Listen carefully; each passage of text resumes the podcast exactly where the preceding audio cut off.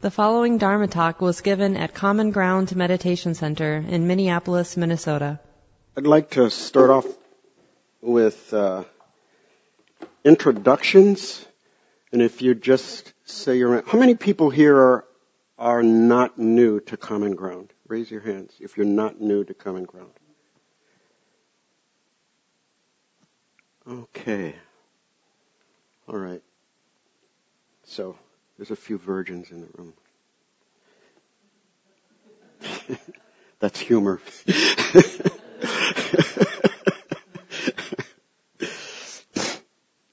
yeah, you can probably expect me at times to say things inappropriate because that's how I am. Um, so, your name and just very briefly, uh, what motivated you to come to this? What about the title or the description motivated you to come? And that way you're teaching us, you know, how to sort of fine tune as best we can what we're prepared to share with you today. Uh, the other presenters, facilitators are Beatrice Luciano, right there. and Simone Rinden, right there. Okay, as you may uh, have read, Beatrice will do a session on using yoga um, in very immediate and accessible ways to meet the needs of people like us.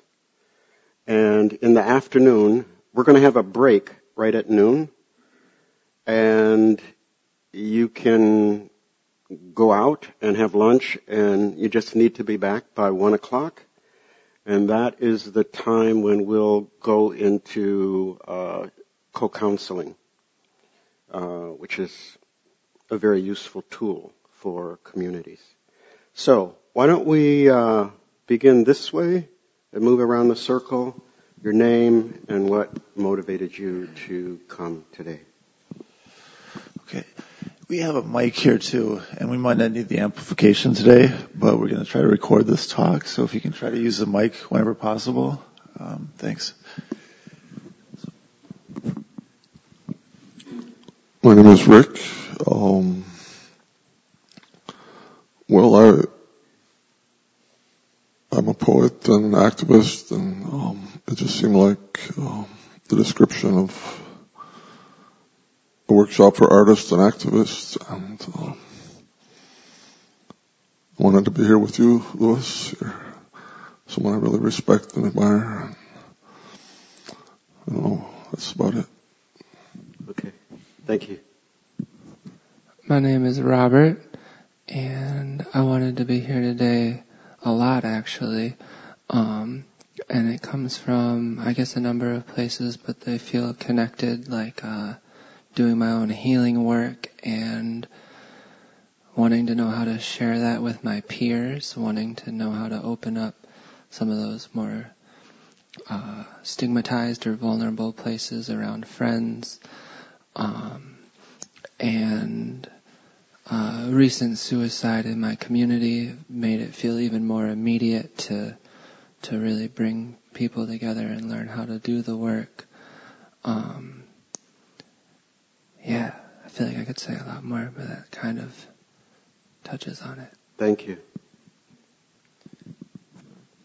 My name is Mitch, and I started coming to Common Ground somewhat recently, thanks to Robert. And I also work in human services, and I'm trying to figure out how some of the weekly teachings might be more applicable to my work with a large number of folks experiencing high levels of trauma.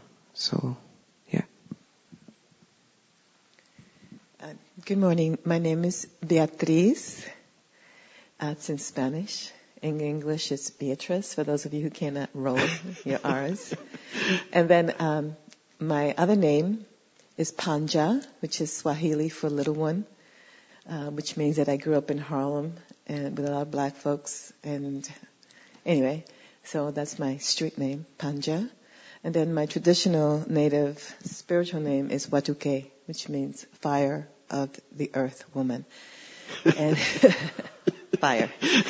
And uh, we'll we'll get to know each other a little bit more as we go on. Thank you. And I'm here because, um, like the rest of you, I, I need to and want to be here. Thank you. My name is Alan, and I'm a writer, filmmaker, and I've been been in social work as well.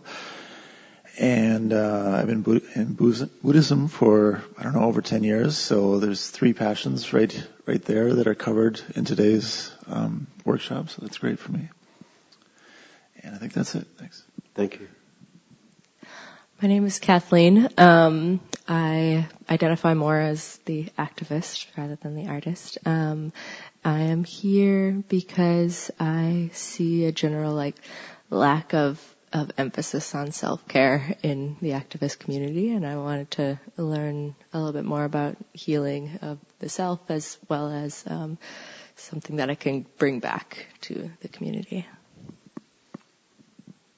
Hello, everyone. My name is Edwin, and uh, I'm also an artist, and I've been involved in various community uh, interaction programs uh, over the years, intermedia arts, and uh, also did some work with uh, Youth Link uh, with homeless teens, and I've done some work with you know very, various cultural things, and I've been also involved in in a spiritual uh, and uh, Buddhist uh, search for a number of years now, including Common Ground and the Minnesota Zen Center. And um, just uh, my motivation here is probably mostly because in some ways I'm feeling as age comes, you know, I'm feeling a bit more isolated and uh, I kind of wanted to redevelop a sense of, a new sense of community and explore some new possibilities without putting too much pressure on myself or others. So nice to have you all here. Thank you. Thank you. Uh, my name is Barb, and uh, I'm new here to uh, Common Ground, but I was I'm a singer-songwriter. I also have a healing practice. And uh, I guess I was drawn by the fact that it was uh, for artists and activists because those two elements together just drew me in, so that's why I'm here. Thank you. My name is Christina. I'm a novelist, and my books are for everyone, I think, but um, especially people of the gay, lesbian, transgender, bisexual, questioning alphabet soup. Um, it's very cognitive work, but it's very spiritual too. Um, why I came was because I was part of a Minnesota library read and ride day at the state fair, uh, selling books with other writers, and a woman came up and lifted my book and said, "Oh, what's this about?" And I explained to her the alphabet soup and explained why it was a book for everybody. And she dropped my book, just dropped it, and gave me a look of hate that other people noticed, uh, including myself. And, uh, oh, I'm sorry. The book that she chose to drop was dedicated to my gay cousin who was murdered. Um, and I looked at her and I thought, oh my God, this is the last thing Michael ever saw in the world was that look hatred. And it's very hard sometimes to keep on believing that what you do is important when someone treats you that way and treats your art that way. So I obviously need coping strategies. Thank you. If you like it. Thank you. Do you want to hold a hand? No, I, okay. think I blow my nose. Great. One step at a time. Yeah. My name is Jason. Um, word on the street is the people holding this space are awesome people. so I figured it would attract a good circle too. Um, I need healing. I need co-counseling. I need meditation. so that I can take from this well and pass it on to my community. Hi, everybody. My name is Chelsea. Um, I'm here for a lot of reasons. Um, I think two of the main ones are um, this summer I went on a listening and solidarity trip to Palestine, and um, I've done other trips like that that were kind of left me just really angry. And this one I chose to approach um, through compassion because I had been studying Buddhism and that really, um, and I was like, well, let's give it a try. and it was really different. Um, and I feel like I discovered it's much more sustaining than anger. Um, and so um, I'm also um, in kind of a training program to become a spiritual director in the Christian contemplative tradition. Um, and I'm particularly interested in um, reaching out to activists uh, and helping them sustain their work. So the co-counseling piece I'm really interested in and just here to glean whatever wisdom and experience you have. So thank you. Good morning. I'm Camille. Um, I just uh, was looking for something uh, new to try. I've just recently uh, gone through um, kind of a large change in my life, and um, I see myself as an advocate and a healer. And I was just curious, and I'm glad to be here. Thank you. Let me reassure you all. None of what we are offering today is new. It's old, old stuff. but I'm really glad you're here. Hey, I'm Zach. I'm sorry I'm late, everyone, and that I missed, I think, maybe that section over there. Um, I'm here because I, I'm an artist and an activist, I guess. So that uh, description of the event really fit the bill.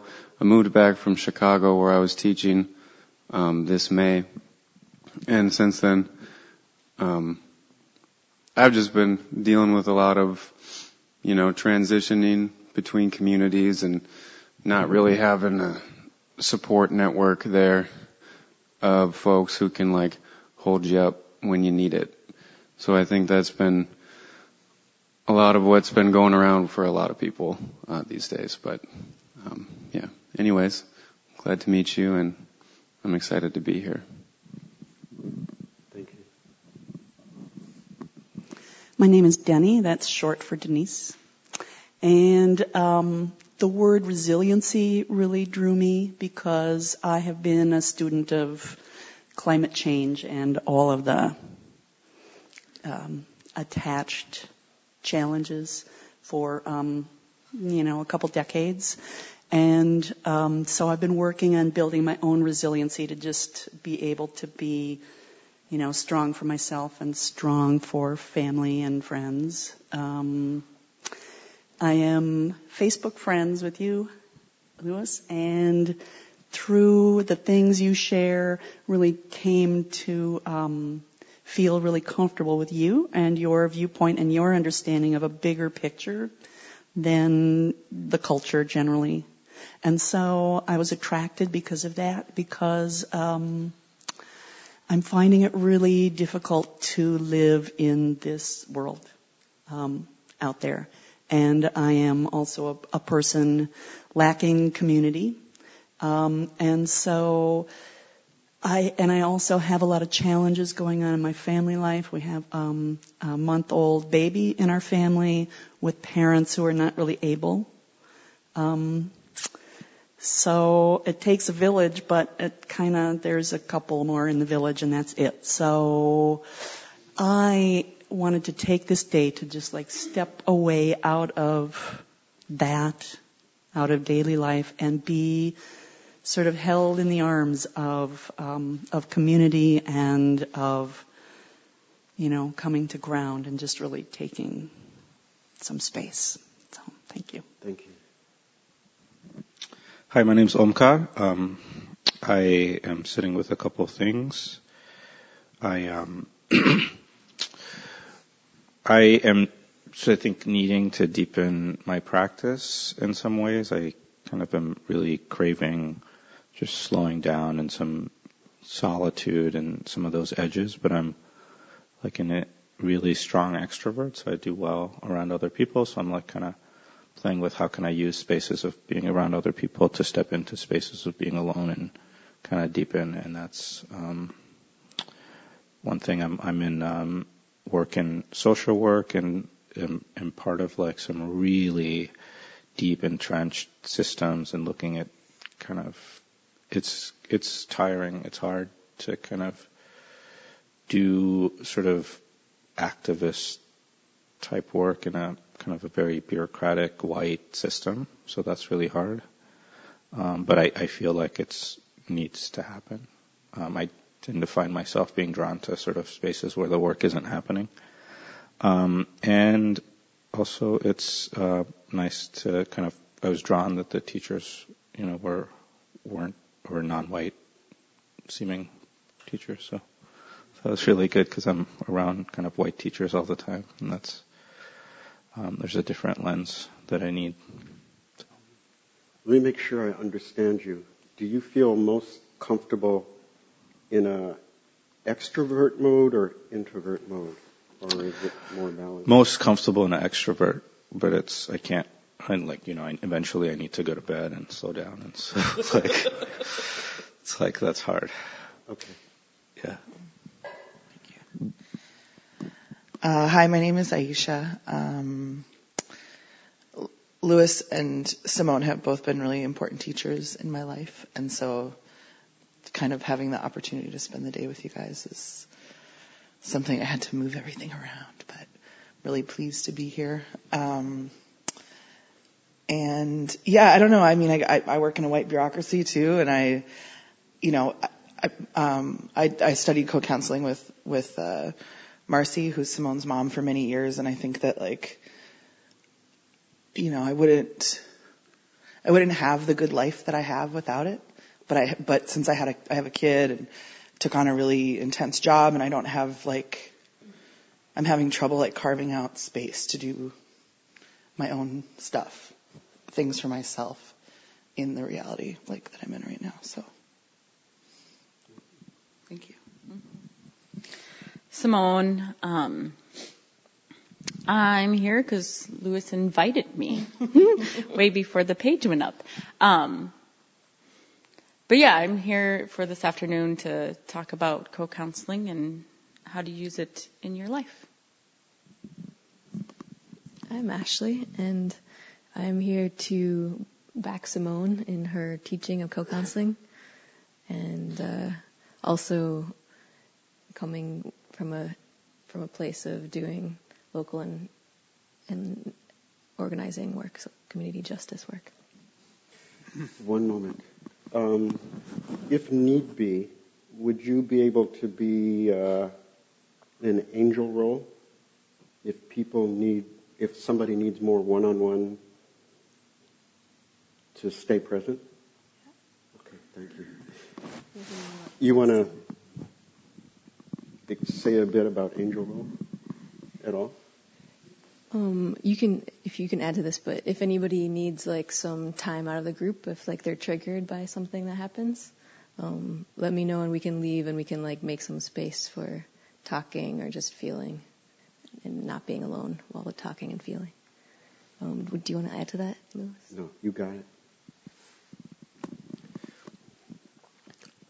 Hi, I'm Terry. Uh, I, I'm kind of new, new to this community too. I've been to two music festivals, and that's when I first heard, Louis a couple years ago with, with doing a poem by E. Cummings that my daughter um, recited by heart and vamp when they're walking the mountains to scare away the grizzly bears.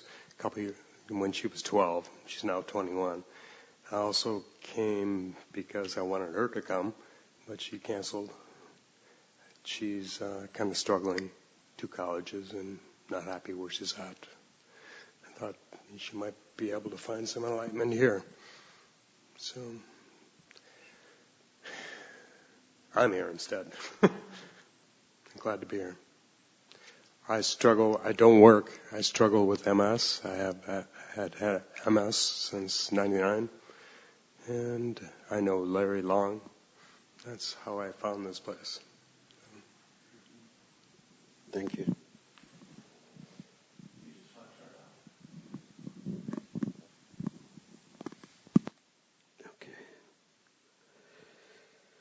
Okay. Well, as I listened, I, I, I was aware that there are some things that I could identify as issues that are amongst the people here. Maybe one of them would be uh, some amount of people feeling isolated. Um, some number of us uh, experiencing uh, issues around race, gender, and Anything else I might have missed? Yeah. Aging, yes.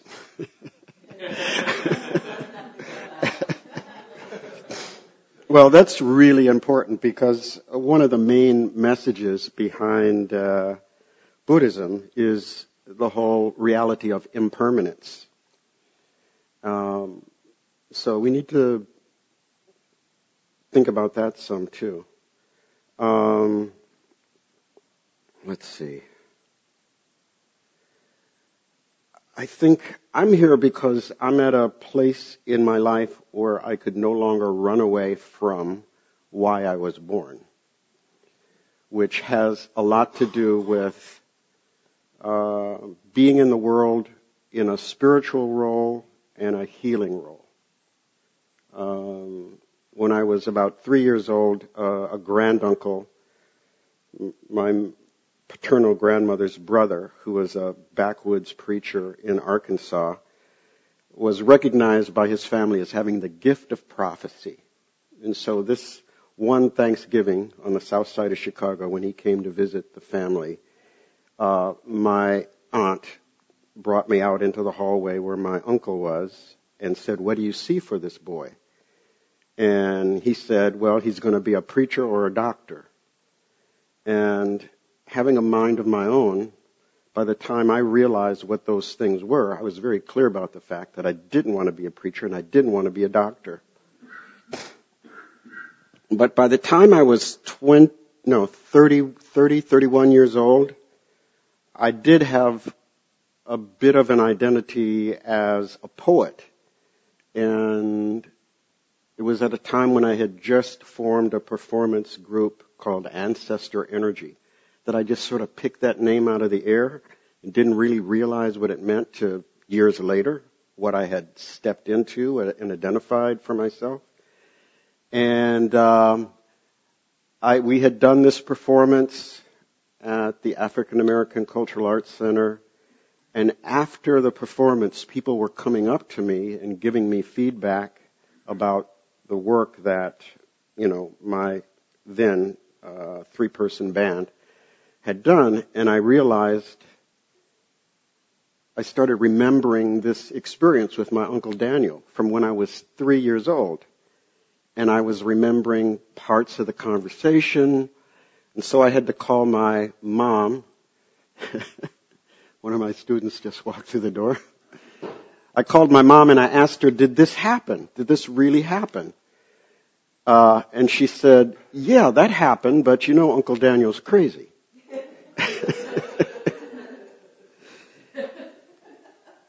so here I am.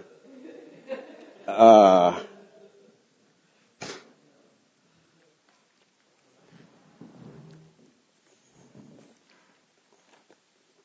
so one of those early poems that I think kind of reflects how I am in the world goes like this, and there are not many poems of mine that I really memorize. Sunlight came through my window this morning, splashing colors on the wall. And I knew a new day was dawning, bringing peace to us all. each in their own way, each in their own time, evolving divine mind, something precious to be found. Many feet on the common ground. No, I didn't know about this place when I wrote that. but it, it was a coincidence, right? Um, I want to read something from the Common Ground webpage. Um, it's a quote from the Buddha. Nothing whatsoever is to be clung to as I or mine. To have heard this phrase is to have heard all the teachings. To have practiced this is to have practiced all the teachings. And to have understood this is to have understood all that needs to be understood. Now, there are stories I've heard in life. There's uh, expressions that I've heard, you know, like long time ago. And it seems to me that a lot of times those stories and those expressions are sort of like seeds. You know, when you hear it, if it's in a language you understand, you get an understanding. But as you live with it, it grows, it deepens, it morphs into things that you never would have imagined. Um, so, the Buddha taught a, a whole lot of things, you know, like the four, the four noble truths which I'd like to briefly review. Uh, in life, there is suffering. We all know that. We've all experienced that. Suffering can take many forms. Um, anxiety, fear, distress. We all know those emotions. A lot of times those emotions are triggers for depression, rage, addiction. The thing that I found of value about this philosophy is that it has begun to put in my hands some tools to help me deal more effectively with those experiences of suffering. Um, and it's a growing process. There's nothing automatic about it. Um, the causes of suffering. The reason we are experiencing suffering comes ultimately from our minds. According to Buddhism, our main mental problems are root delusions, attachment, anger, ignorance. We probably each have our own favorite version of that. I think for me, through most of my life, and uh, Beatrice can probably witness, bear witness to this, is that uh, avoidance has been one of my main ways to react to the drama in the world and the danger in the world. Um, I spent most of my life trying to uh, be under the radar, be invisible. Because growing up uh, at the time I did, I was born right after the end of the Second World War. And my parents' generation uh, came back from that war having seen more of the world and having greater expectations for what they wanted living here. And at that time, and I don't think this is really like a benefit, but at that time during the Second World War, uh, all the troops were segregated. Um, most of the African Americans ended up in uh, whether they were flyers or infantrymen or worked in the kitchen, they were separated from all the other American soldiers. Um, I don't really think that progress, although some would say it was, was integrating the forces. I don't even believe that one of the main objectives of the civil rights movement, which was integration, was ultimately really a positive thing. Because, I guess the positive thing is that it at least opened the door for people who wouldn't normally have met one another or built alliances or lived in proximity in a positive way. That became more possible. But what happened to black communities is that their e- the, the, the economies that they built in their communities were abandoned in order to have access to white establishments, hotels, restaurants, et cetera, et cetera. Uh, much was lost in that process. And I need to make sure I don't go down uh, tangents.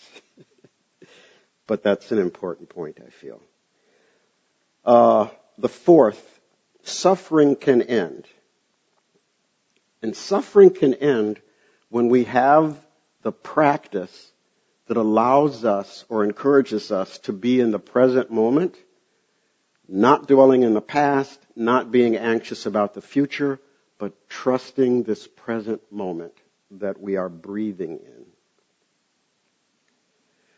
And then the fourth, the true path or the eight, eightfold noble path, which has to do with correct thought, correct speech, correct actions, correct livelihood, understanding, effort, mindfulness, and concentration. Okay. I grew up during the days when there was still um, really overt um, oppression, where half of my community, especially those that lived in the southern United States, couldn't even vote. And even in the north, in a city like Chicago, there were places you couldn't go because it was dangerous. I was raised by a generation of people who survived the Great Depression. And during that time, especially, from the Civil War up until, it's hard to say when it really ended, but lynching was a very common activity from week to week in the lives of African American people. So, um,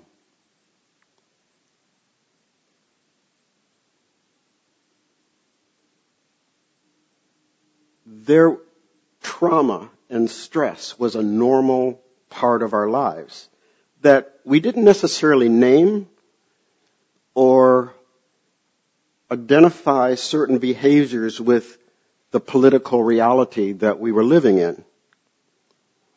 And so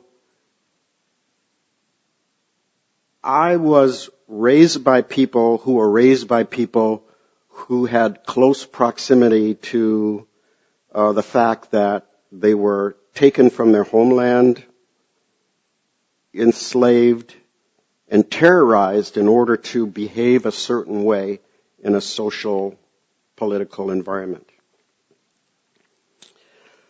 So, that kind of experience really contradicts a kind of indigenous wisdom. Because everybody here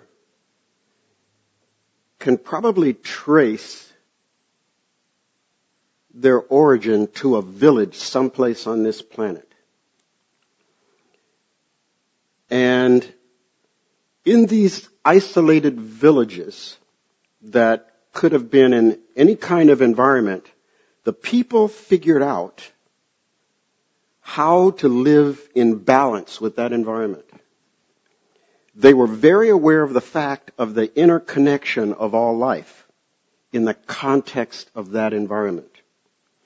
They realized that you had to be, you had to have a, a respectful, balanced relationship with the water, with the soil, with the vegetation, with the animals, and other nearby tribal groups. And people lived like that for thousands and thousands of years in a very balanced way. In broad strokes, I think I could easily say that when the Western world sort of stepped back or suppressed or denied their indigenous roots,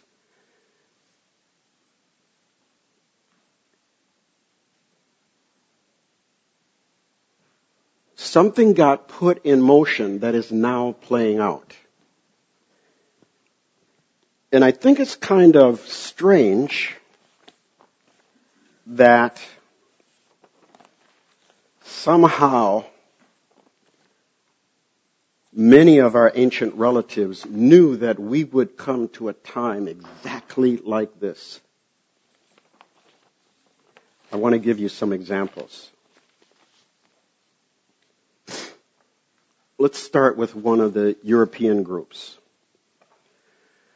The Voluspa, the people of Iceland, predicted a time when human disharmony would lead to disharmony in the natural world, ending in the rebirth, coming to the evergreen times.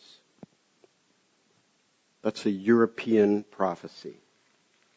The one that we heard about a lot several years ago uh, the Mayans who had a prophecy about 2012, and a lot of people were afraid the world is going to end. Well, the Mayans, who essentially were in, in sync with the Dogon people of West Africa and the ancient Egyptians, knew that the world moved in cycles of 26,000 years. And that 2012, they all agreed, was the end of a cycle and the beginning of a new one. Now, those of you who are 50 years old or more what have you noticed about present time in terms of when you turn on the radio or turn on the TV? How often are you hearing or seeing something that you've never heard of before?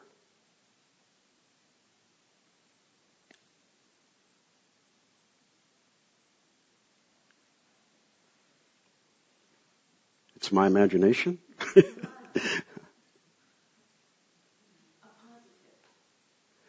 a positive, a negative, whatever, something new that indicates that business as usual as we've known it is unraveling and something new is happening.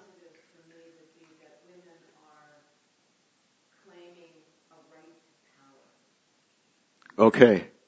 And we've been, we're still in a long epic of patriarchy. And there's a lot of signs that that's coming to an end. Anything else?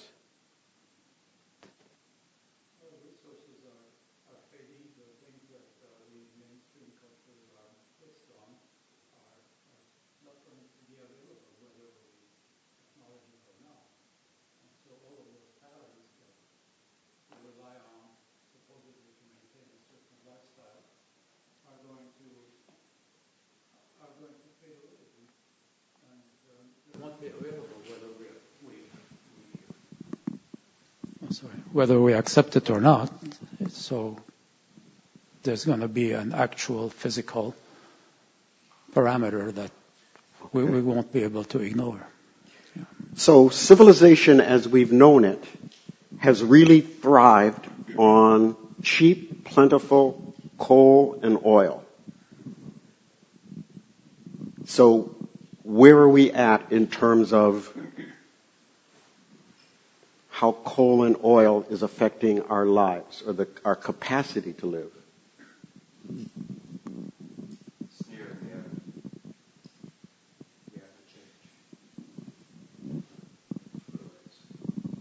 All right, yes. Those are two really big changes. Um, let's see.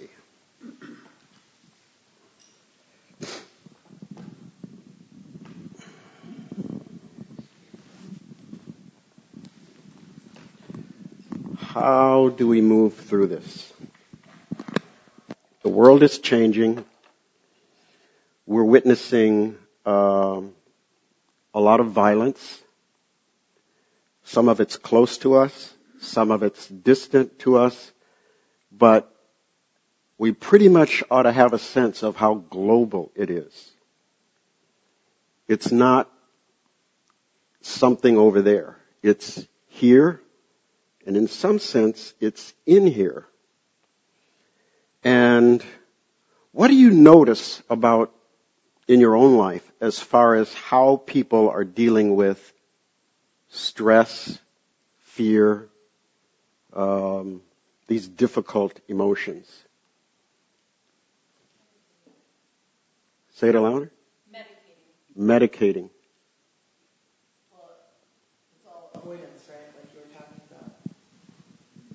There's, it happens in all kinds of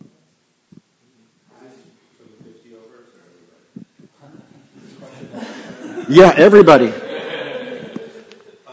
just, I just noticed. I forgot to mention one thing about the recording, and and uh, one of the reasons we're recording this so we can give this talk to people later on in, who want to listen to this. You know, next week, next month, next year. So I think it's, I think it's important that we. Um, just be mindful of that and, and the, the fact that this can be a gift to, to other people as well. So.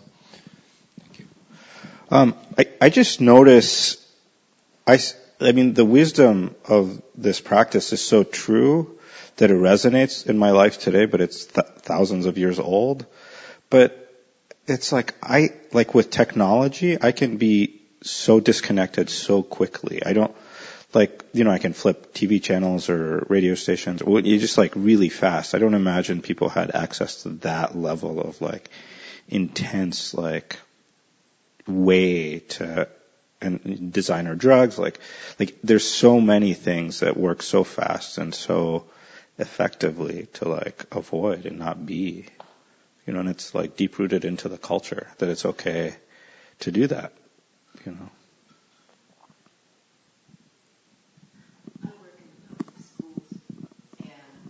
They're going to pass it to you.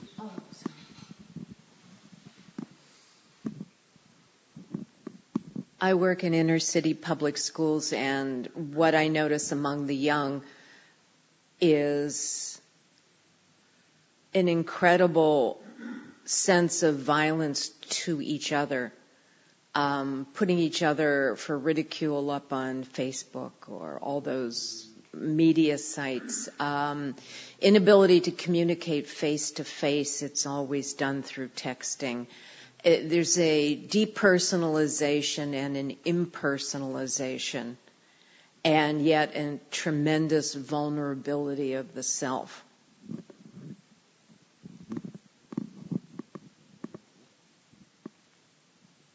Anyone else?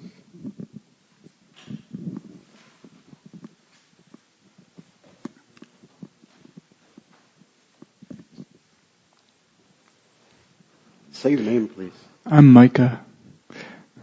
I guess I just want to say sometimes I find myself uh, hiding, you know, um, from people, uh, my friends, people I care about, just because I sometimes it's like there's so much turmoil. It's like it feels like everything is ripping here, or ripping there, and I have to go over to another place. I don't know. That's how I deal with personally with the with the feelings of violence.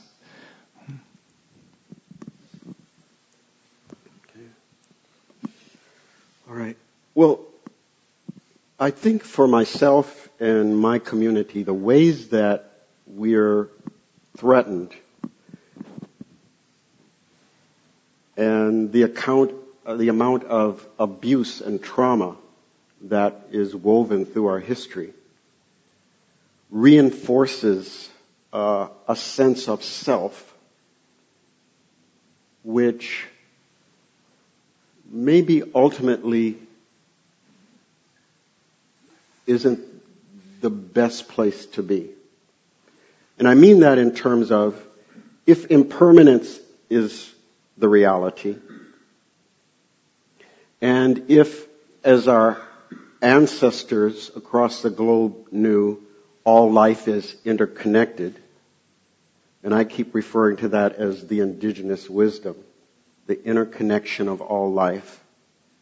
Um, the ways that we get wounded keep reinforcing I'm an in, isolated individual and I'm a target and I have to do whatever, I have to stay in fight or flight mode. Um, and so the question is, is, is that the ultimate reality? And I think one of the reasons I really came to really thirst for the Dharma uh, is kind of related to this thought. Who you are, who you really are, deeply are, cannot be altered, harmed by anyone or anything.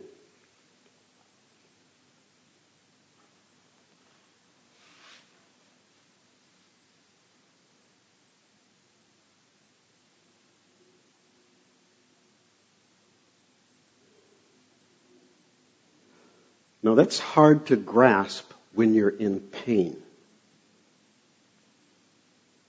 But there is a way where we're also conditioned to suffer over our suffering. And when we suffer over our suffering, it comes out of the story that we have about what we're experiencing. Is it all about me? Is it all about me?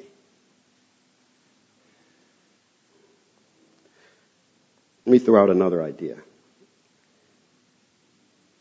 Nature does not create anything that's unnecessary.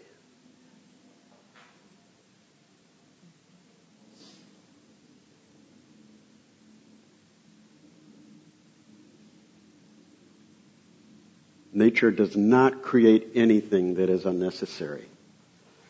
Okay, here's another idea. Everything is energy. Everything is energy. Energy cannot be destroyed, but energy is constantly transforming and changing. Any of you who have, say, grandchildren or younger brothers and sisters, do you remember how much a child changes in between birth and their first year? And at the same time, we keep being encouraged to think about fixing who we are in time. Time is another idea. It's an interesting idea, but we are constantly changing. Uh, our body cells go through a whole recycling process every seven years. Um, I do not look like I did five years ago. I've changed. Which begs the question of impermanence. That is the reality. Impermanence. Now, there's a lot in the media that's encouraging us to buy something to fix, to fix the fact that you're changing, evolving over time. People are afraid of it. People are distressed by it.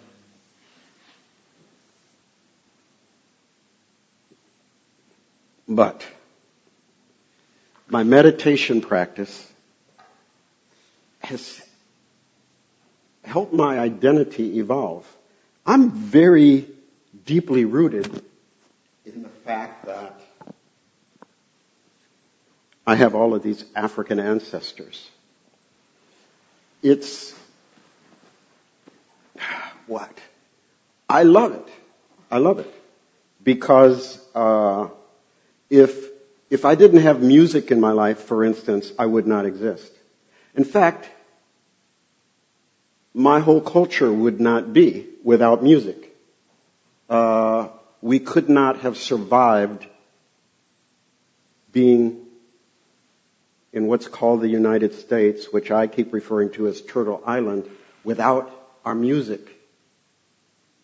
It was not a frill or a fad. It's certainly been co-opted by capitalism, but somehow the heart and soul of it still exists because some people are like really understand the lifeblood and the heart of that music and the wisdom, the indigenous wisdom that keeps being passed on. I was listening to a song this morning called Everything Must Change. And I keep noticing how the Dharma shows up in places I wouldn't expect it to show up. But in this song, the lyrics go, come on. Everything must change. Nothing stays the same. Everyone must change. No one stays the same. The young become the old and mysteries do unfold because that's the way of time. Nothing and no one goes unchanged. There are not many things in life you can be sure of except rain comes from the sky,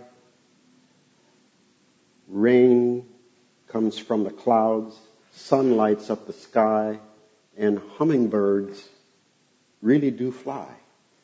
You know, scientifically, I think I heard hummingbirds technically should not be able to fly. They fly. Winter turns to spring.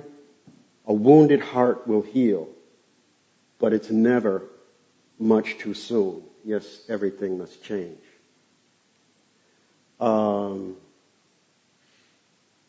so I like really value music that communicates messages like this.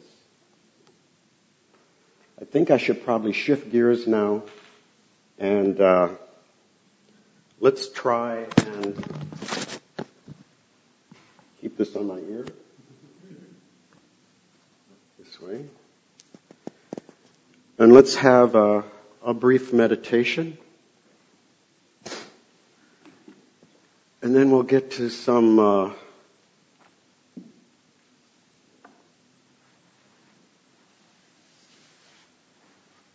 yoga and body awareness.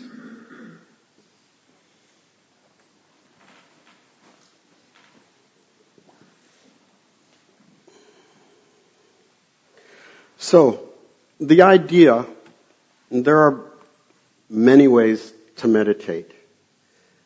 The one that I have found benefit from is by centering myself in my breathing. We are born on our breath. that first breath. And uh, for the most part, people die on their breath, letting it go. And then other things happen. That energy transforming. So here, when we meditate, usually we begin with the sound of this gong. Sound resonates through the room. Some, some of these like really hit people right here, sometimes here, but the vibration, you know, moves through the body. And the idea is to stay centered in your breath. Your mind will wander, but the idea is to come back to your breath without judgment. without having judgments about yourself not doing it right, uh, a bad meditation is really good. So, um, oftentimes people close their eyes. Sometimes people leave them lightly opened uh, with a general kind of stare. Yeah. And you can also meditate lying on your back.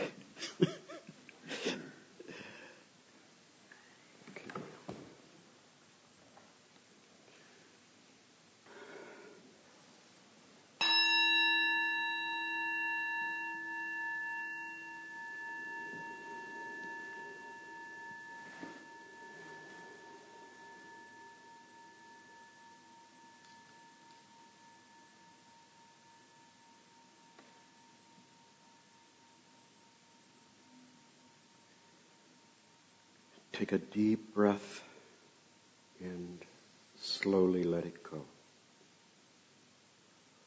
Take several and take your time.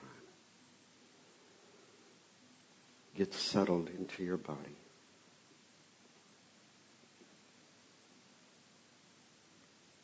Try and sit up straight with your spinal cord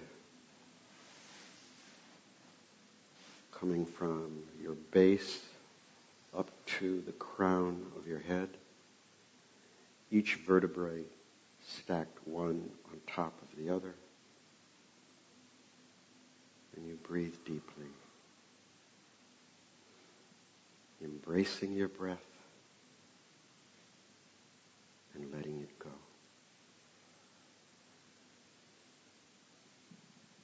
Embracing your breath and letting it go.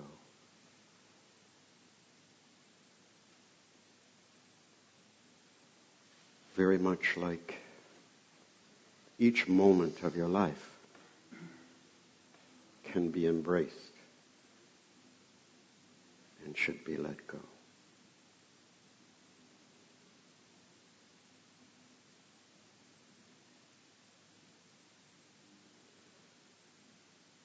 Some people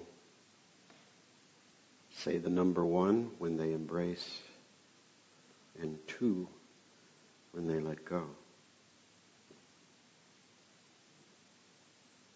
Some think embrace, release.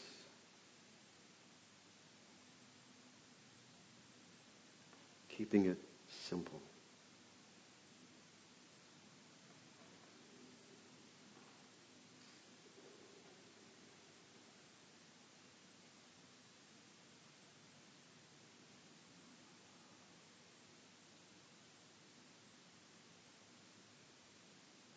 Return to the first breath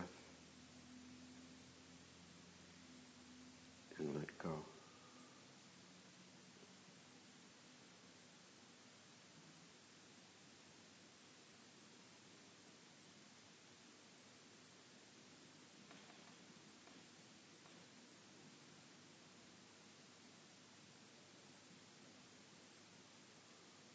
Five to 15 minutes of this during your day can make a lot of difference. And all you're doing is breathing, embracing the moment, and letting it go.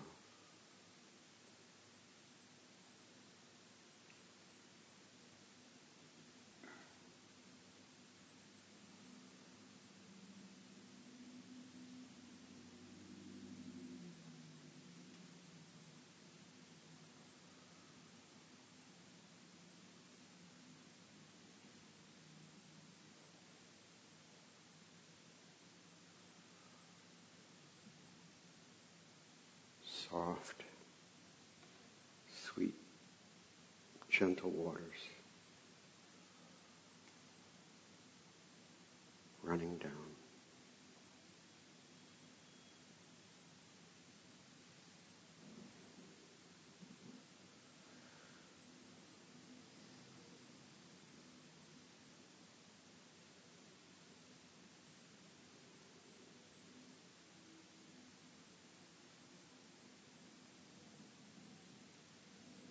We breathe in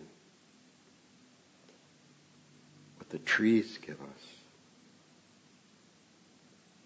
We breathe out what the trees need.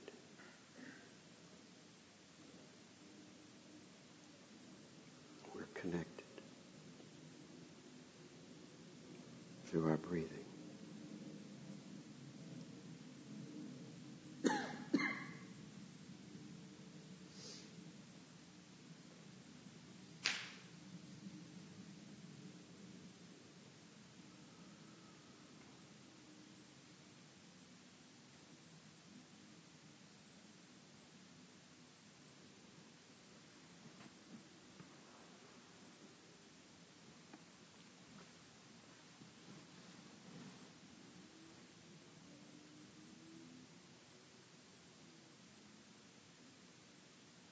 Whenever your mind wanders, come back to the first breath and simplicity.